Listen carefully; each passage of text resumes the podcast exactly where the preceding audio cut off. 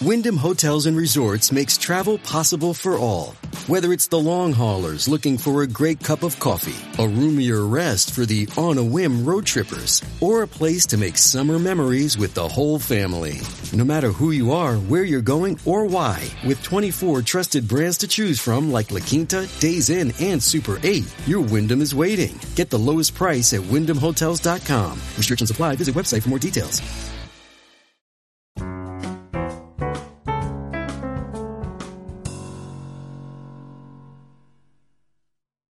58 years ago today, the film Bye Bye Birdie premiered. This movie is so mid 60s, you will wish you were there.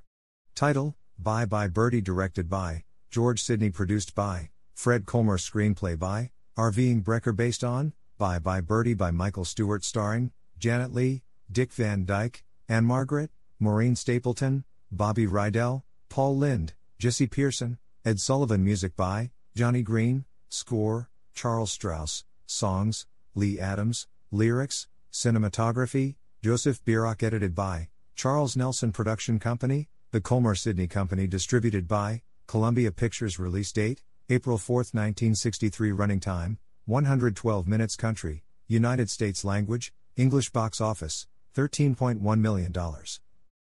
In 1958, Conrad Birdie, Jesse Pearson, a popular rock and roll star, receives an Army draft notice, devastating his teenage fans across the nation.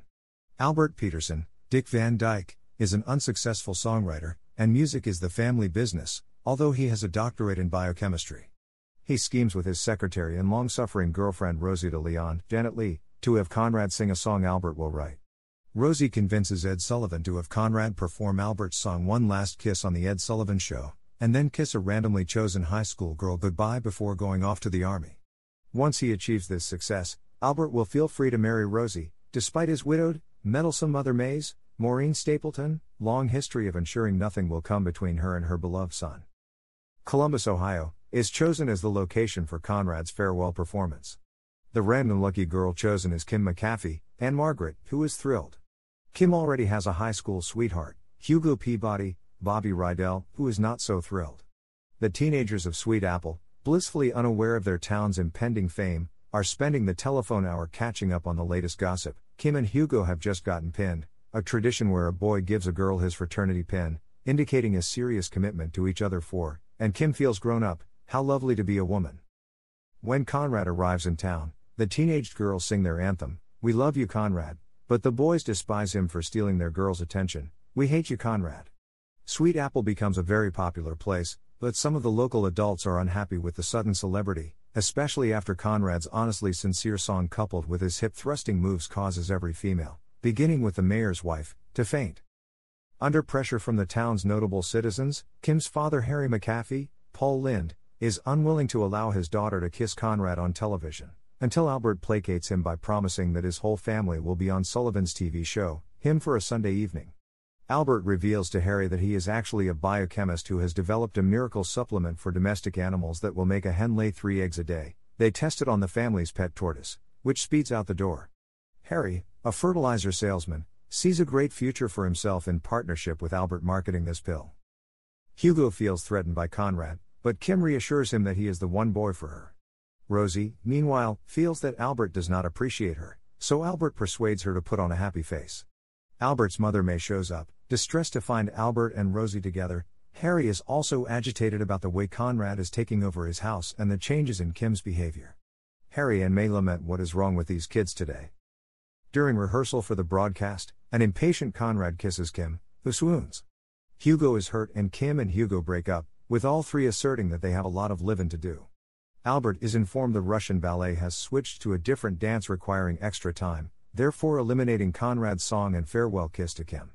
His attempts to convince the ballet's manager to shorten its performance fail, and a defeated and dejected Albert decides to drown his sorrows at Maud's Madcap Cafe.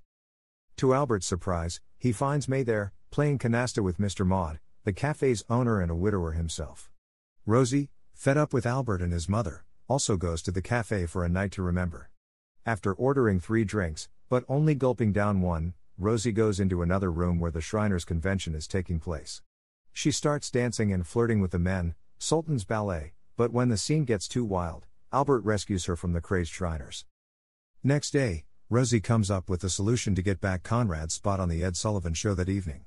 She slips one of Albert's pills into the orchestra conductor's milk, which speeds up the ballet, amusing the audience, offending the Russians, and placing Conrad back on the show to sing one last kiss. However, just as Conrad is about to kiss Kim, Hugo runs on stage and knocks him out with one punch on the live telecast, which shocks Albert and Rosie. Kim and Hugo reunite. Albert is free to marry now, Rosie, and his mother agrees, revealing her own marriage to Mr. Maud. All three couples live happily ever after.